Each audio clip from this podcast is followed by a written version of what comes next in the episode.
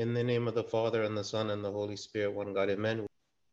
When Christ is speaking and explaining um, the, the whole process of salvation to his disciples, um, he says in John 14, verse 6, he says, I am the way, the truth, and the life. He's explaining that he is the way, meaning that it is through him that we attain salvation. And he says that he is the truth. He says about himself that he is the I am.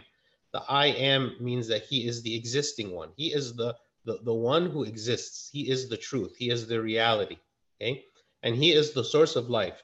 Because he is alive, he grants this life to all whom he chooses. So he grants us life through himself. Okay. So when we are speaking about salvation, we are speaking about belief in the one who is the I am, the, to believe in the truth.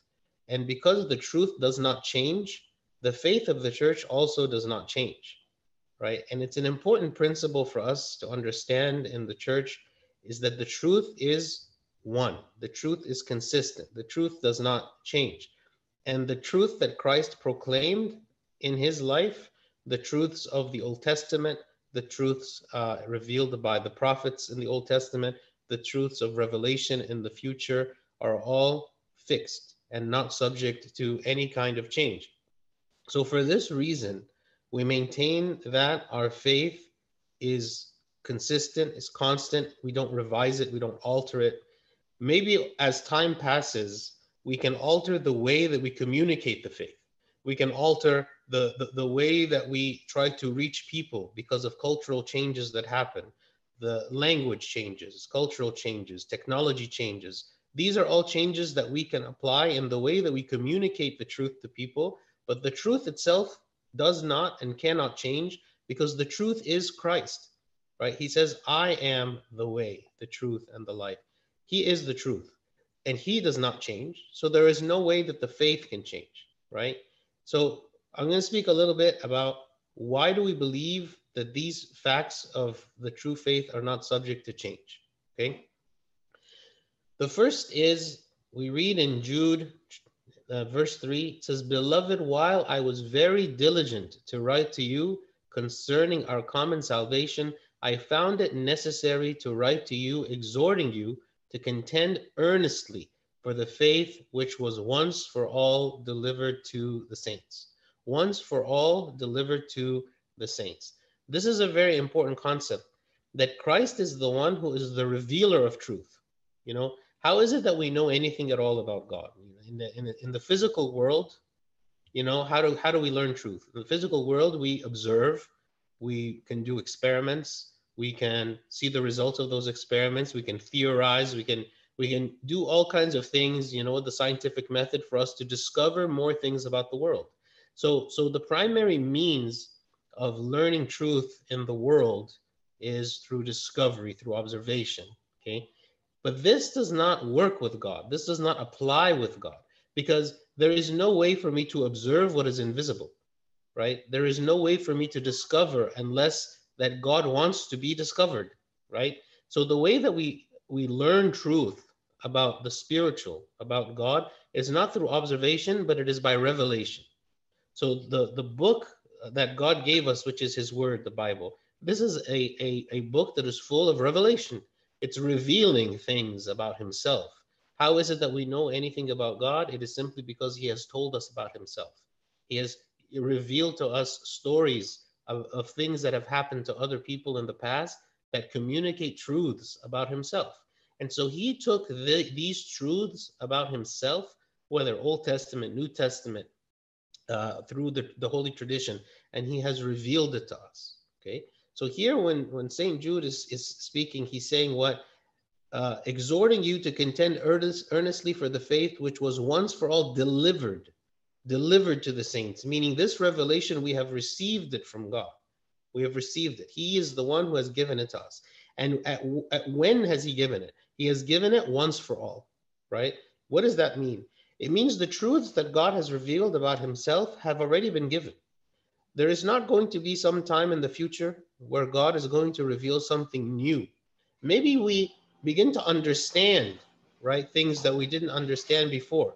but there is there is nothing new. There is God. God is the one who has has delivered all of this to us. Okay, so whatever faith we believe in, it does not change because God does not change. He is the same yesterday, today, and forever.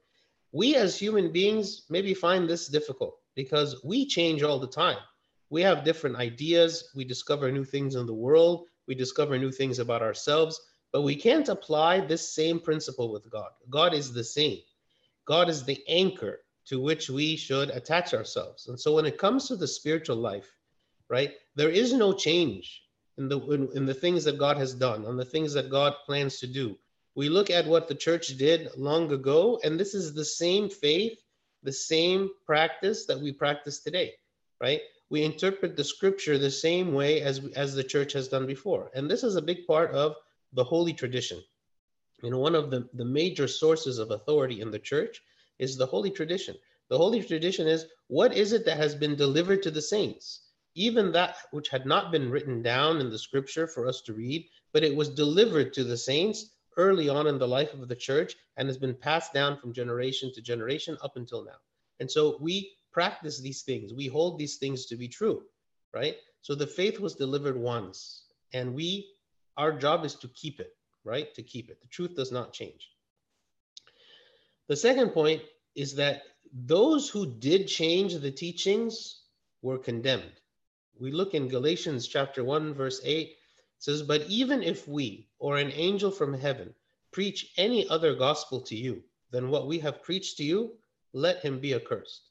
There was a time in the in the church where there was a lot of danger from false teachers and false teachers would come to various churches um, and they would begin to preach a message that was different from the message that St. Paul or the other apostles had preached. And so St. Paul is telling the churches, he's saying, How is it that you will recognize when someone who is coming to you is a false teacher? He's saying the message that he preaches to you will be different from the message that we have preached, right? Because the truth doesn't change. So if the message that someone is preaching is different than the message you have received from us, and he goes to the extreme and says, even if an angel from heaven, even if if some supernatural being comes to you and tells you something about God, about the spiritual life that's different from this message I'm preaching to you now, then let him be accursed. This is a false teaching. Okay. So no man, no one, no matter what they appear to be, can change the word of God. Okay. So again, compare that to our modern life, our modern society. In our society today, it is very encouraged for people to bring different messages, different ideas, and people will even refer to them as being different truths. And we present all this information, and then everybody is there to think about what they want to accept, what they want to reject. Maybe they take a little bit from this philosophy, a little bit from this philosophy, a little bit from this religion, a little bit from that religion, and I mix them all together. And for me, this is what I'm comfortable with. This is what I personally believe, right? In our modern society, this is usually for most people now how it operates. Everybody just kind of takes ideas from here and there, kind of like a salad bar, and I I mix them together. This is what I want. Okay, this is what I believe to be true. But the church doesn't work this way. The church is not here to discover truths. This, this, the church is not here to philosophize about God. The church says God has given us the truth. This is the truth given to us by God. It has been revealed to us by Him.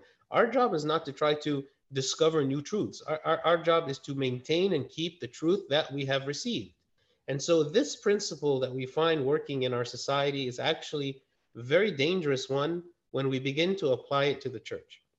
And maybe because we are used to this in the world and hearing all these different ideas and having to be critical and thinking, well, what does this mean? What does that mean? Should I accept this or should I reject this? Then very naturally, we begin to apply the same thing to the Word of God.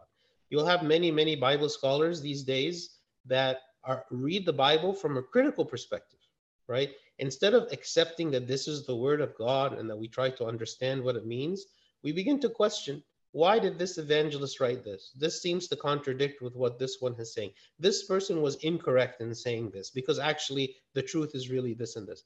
Instead of saying that the word of God is above us, the word of God is, is, is what is defining the truth, right? Because God is revealing himself as truth.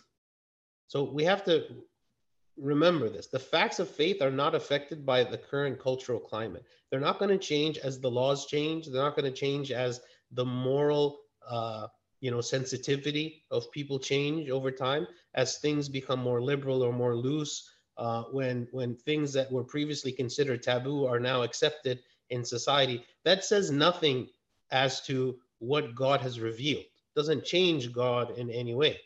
So it's important for us not to waver in the face of cultural pressure. If people come to us and say, you know what, God is actually saying this and this, well, it's like, well, this is not the same message. This is not the same gospel. This is not what is written in God's word. It is not up to me to to compare God's word to some kind of cultural norms that exist right now in the 21st century and say, well, maybe we should change this and maybe we should change that. The word of God trumps all. It should be higher than all. It should be above all. Our laws, our morality, everything about our beliefs should be based on God, not vice versa. What, what modern man has done is we have fashioned a God that seems to us to be tolerable based on our current cultural norms. We believe that certain things are moral and right. So if we are going to believe in a God, we fashion a God who agrees with us, right? We make God to be in our image instead of we being in the image of God. And this is very dangerous we are called to change ourselves to be like him, not call him to change to be like us. Okay? The third point is that even St. Paul, whenever he was preaching, he reviewed his teaching with the apostles before he went and, and taught on his own. You know, St. Paul was one of the most prominent preachers. He went and to the to the whole world and founded so many churches all over the world and went on many missionary journeys. And yet even he, we read what he said in Galatians chapter 2, he said, "And I went up by revelation and communicated to them, them is the apostles, that gospel which I preach among the Gentiles, but privately to those who are of reputation, lest by any means I might run or had run in vain." What is he saying?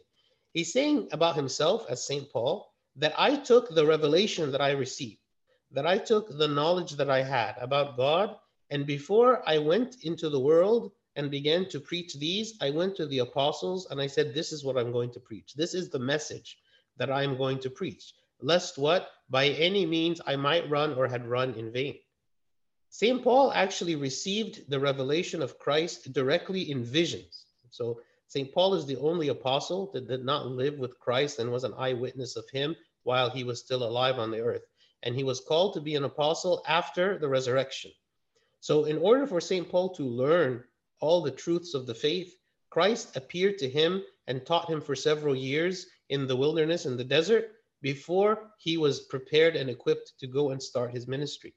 So, after this period of the, the receiving of this revelation from Christ, St. Paul did not say, Well, you know what? Now I'm equipped and I have everything that I need. I'm just going to go start preaching. He said, First, I went what? To the apostles and I communicated to them the gospel, the message that I received, which I am going to preach to the Gentiles to make sure that it is correct, to make sure that, that, that it, it, it lines up and matches up with what the rest of the church is teaching. So St. Paul was not like an independent preacher who took this revelation that he received from God and went and, and worked with it he understood that he was a member of the greater body, which is the church, the body of Christ.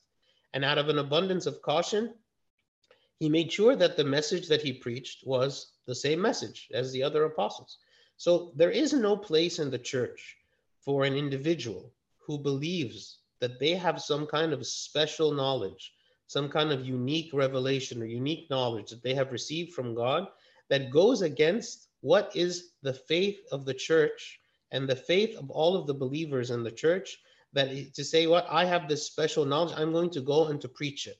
It's going to contradict other things but i'm going to go and preach it because this is my view and i believe convic- convicted by the holy spirit that this is my view. And we have many examples throughout the history of the church unfortunately of people that have believed that they have received special messages and those messages are contrary to the scripture, contrary to the faith of the church, but yet they go and they preach these messages, believing them to be true, and are seeking disciples for people to follow them. And sadly, sometimes people believe and follow them. right? Even though this contradicts what the church is believing.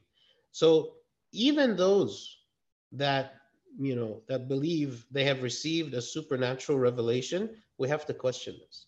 There are stories in the church of people that thought that that an angel was speaking to them when it was really a demon speaking to them. Essentially, St. Paul is saying there is nothing that that that you will receive that contradicts what you have already received and make sure that what you're teaching lines up with the faith of the church right go and, and verify that what you're teaching lines up with the faith of the church because again the truth does not change.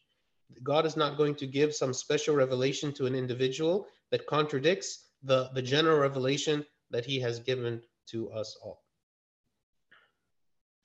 The fourth point is that sound doctrine should be delivered as received.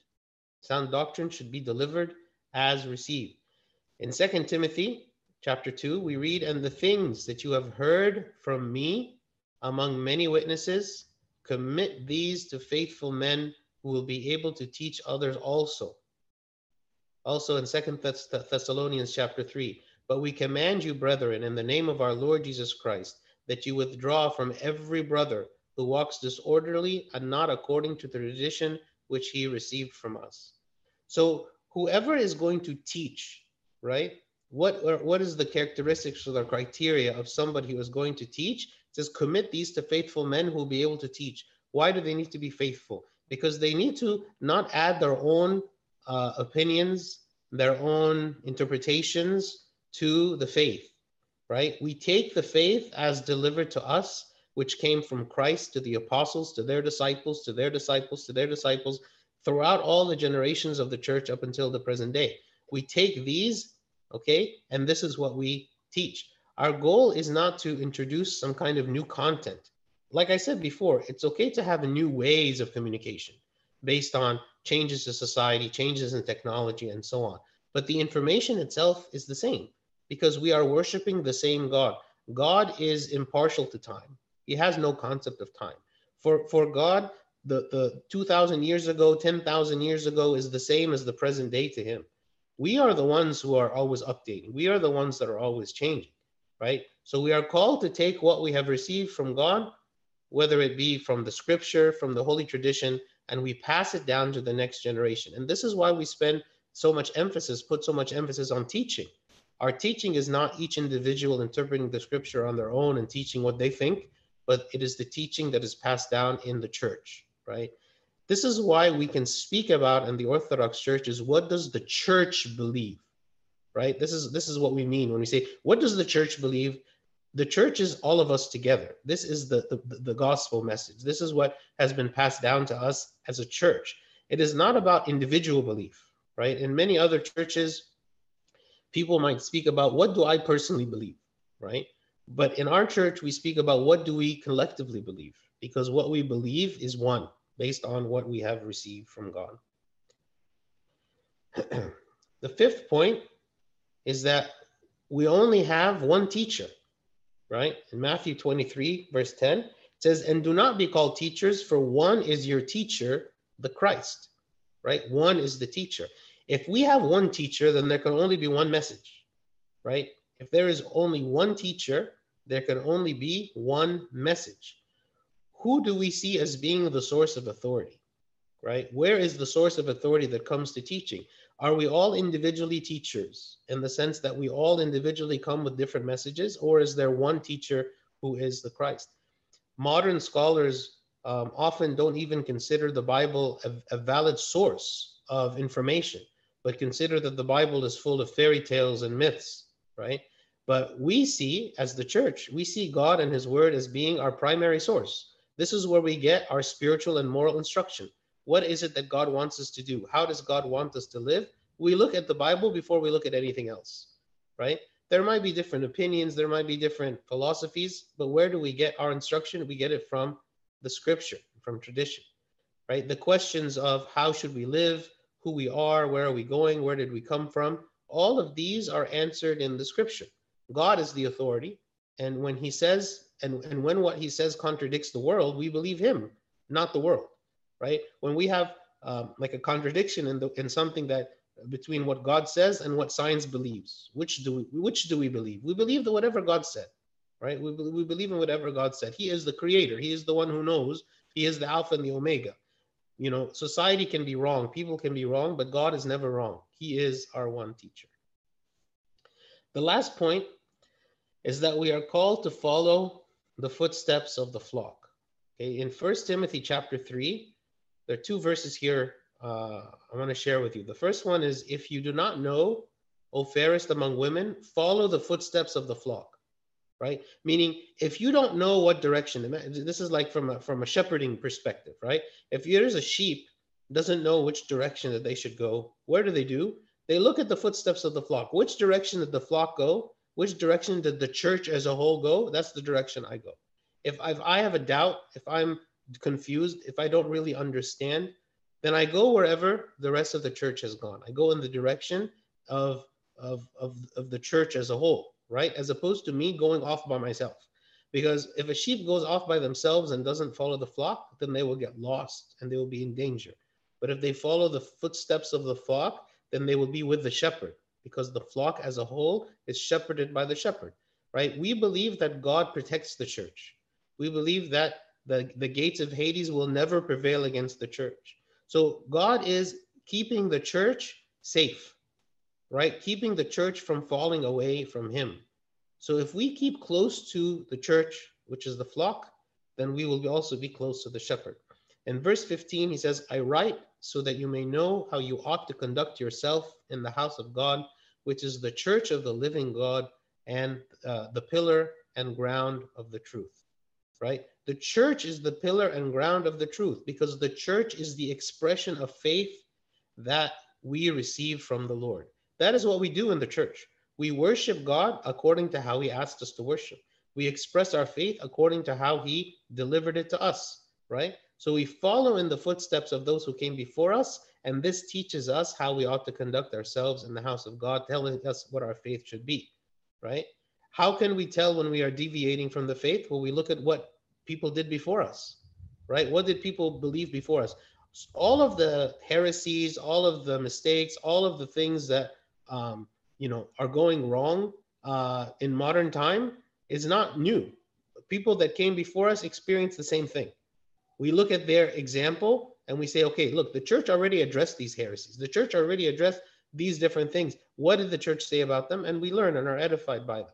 We don't bring in different kinds of doctrines, whether it be from other churches or from other religions or from a secular atheist perspective. We, we already have a rich, rich history of faith. We follow in the footsteps of those who came before us. Are we contradicting what came before? We ask ourselves this question, right? Do we seek some kind of a spiritual revolution and discarding the pillars of faith to make way for new teachings? Are we trying to, to you know, in our effort to reform or an effort to improve the instruction that we instruct in our effort to, to, to make the church better? Are we trying to make it better from the perspective of bringing in new, new, new doctrine? Or is it just new styles, new ways of appealing to people, and so on? So, again, new approaches and teaching methods and technology and all those things are great, but the teachings themselves do not change because the truth does not change because Christ does not change. So in summary, we spoke about six different points related to the, the, the, topic that the truth does not change. The first one is the faith was delivered once and for all. There is no new faith, there is no new doctrine that will be delivered to us by God. The second, those who change the teachings were condemned. We see throughout history those who bring in these new doctrines and teachings that contradict what has already been received were condemned by God and the church.